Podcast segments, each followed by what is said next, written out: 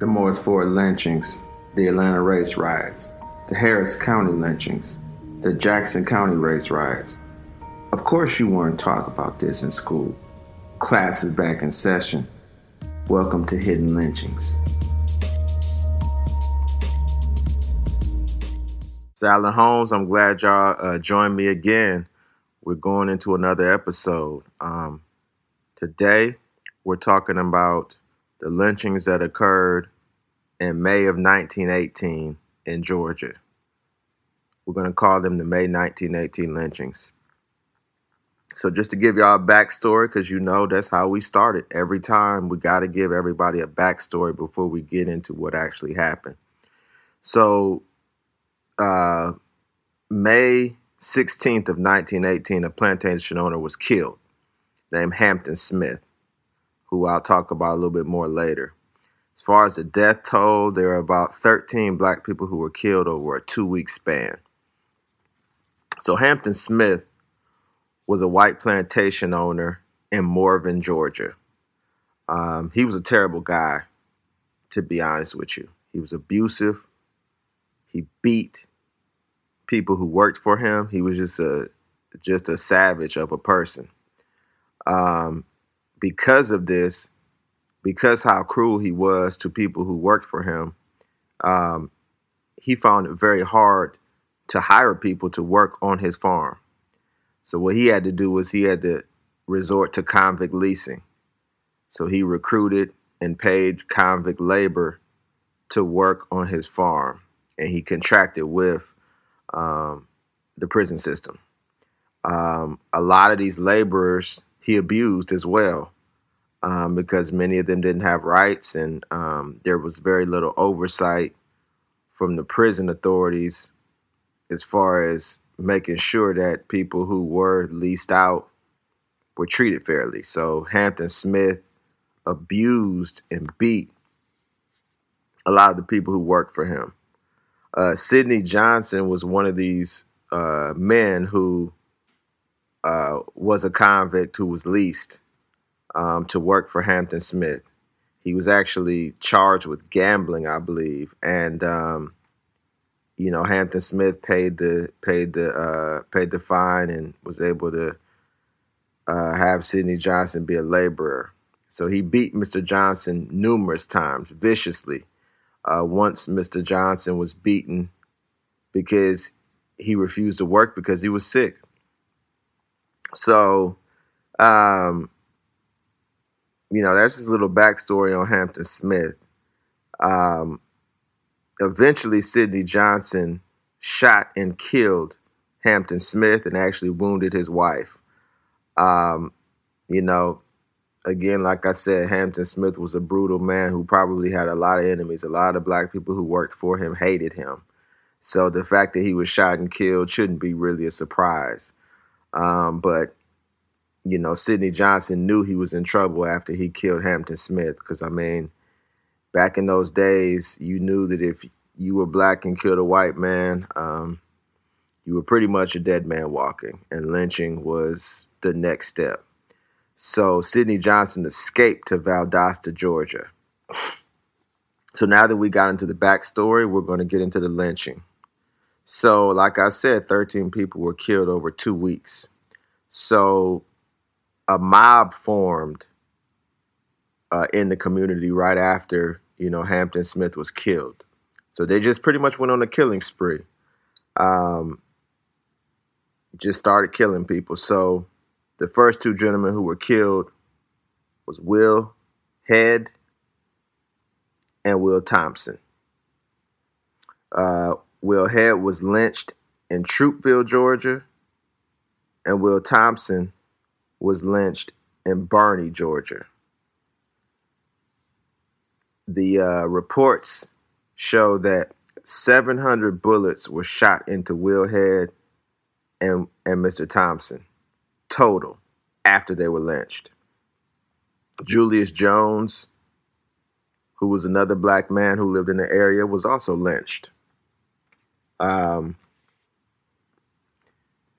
Chime Riley was another black man in the area who just happened to be at the wrong place at the wrong time. he was lynched and thrown into the little river to drown. They actually, um, after they lynched him, they actually tied turpentine cups to his hands so that he could drown. Um, Sidney Johnson, uh, who was the gentleman who killed Hampton Smith, you know, he hid in Valdosta, Georgia, um, and eventually he was discovered by the police. Um, he was hiding and he actually asked for food and help from another black man who was in the area that he was hiding. Instead, that black man went to the police. Um, and so Chief Calvin Dampier uh, came to the scene where he was told that Sidney Johnson was. And so they got into a shootout because Sidney Johnson carried a shotgun and a handgun with him. So they got into a shootout with uh, Chief Dampier and his deputies. Eventually, Sidney Johnson died uh, in that shootout.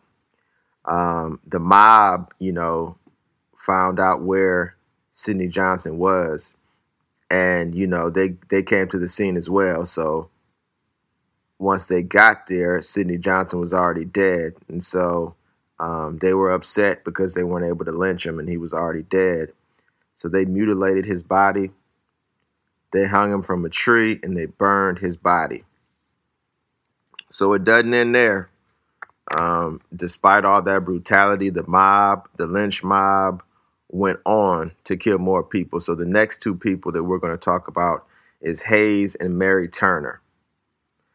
Um, the backstory on this is that Hayes and Mary Turner both worked for Hampton Smith as well, and Hampton Smith um, actually beat uh, Mary Turner once. And so Hayes, as a good husband, any good husband would, he threatened uh, Hampton Smith. And he was actually sentenced to the chain gang. Um, so um, eventually, Hayes Turner, the mob, you know, knew of the fact that Hayes Turner had threatened Hampton Smith. And even though he had nothing to do with his shooting, Hayes Turner was eventually lynched. Um, his body was left hanging from Saturday to Monday. Um, and so, and the last gentleman who was killed was uh, Eugene Rice. He was lynched near the old campground. And actually, a few weeks later, three other victims, three other black men were found in the Little River floating. So, Mary Turner was Hayes Turner's wife, and as you can imagine, she was pregnant at the time, eight months pregnant, and her husband was killed. As you can imagine, she'd be angry and upset. So she publicly called the mob out for what they did, let them know that it wasn't right what they did. And so that caused a stir because allegedly they considered that her talking out of line or her being smart, being uppity. And so the mob went after her. She fled but was caught. So, mind you, Mary Turner again is an eight month pregnant woman. Once the mob caught her, they tied her up, hung her upside down by her ankles, soaked her clothes in gasoline, and set her on fire until she died. The baby was cut from her stomach with a knife. And when the baby fell out of her stomach, someone from the mob crushed its head under their boots. And after all this happened, the mob shot Mary Turner repeatedly, even though she was already dead. So, this just gives you a better understanding of the brutality again of people in Georgia, um, the savagery and it's just sad and terrible that this happened. It should not have happened. But as you know from some of the other episodes that I've been hitting on, the savagery of Georgia residents is just something that is just on another level. Um, again, like I say, this is history. Doesn't matter how hard it is to take in.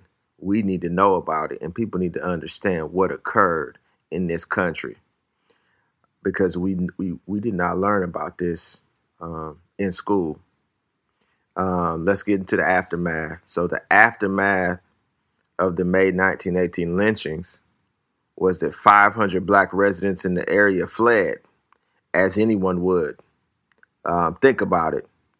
Would you want to have lived in a place as a black person after learning that 13 plus people were lynched in two weeks? You probably would want to leave the area. Many did.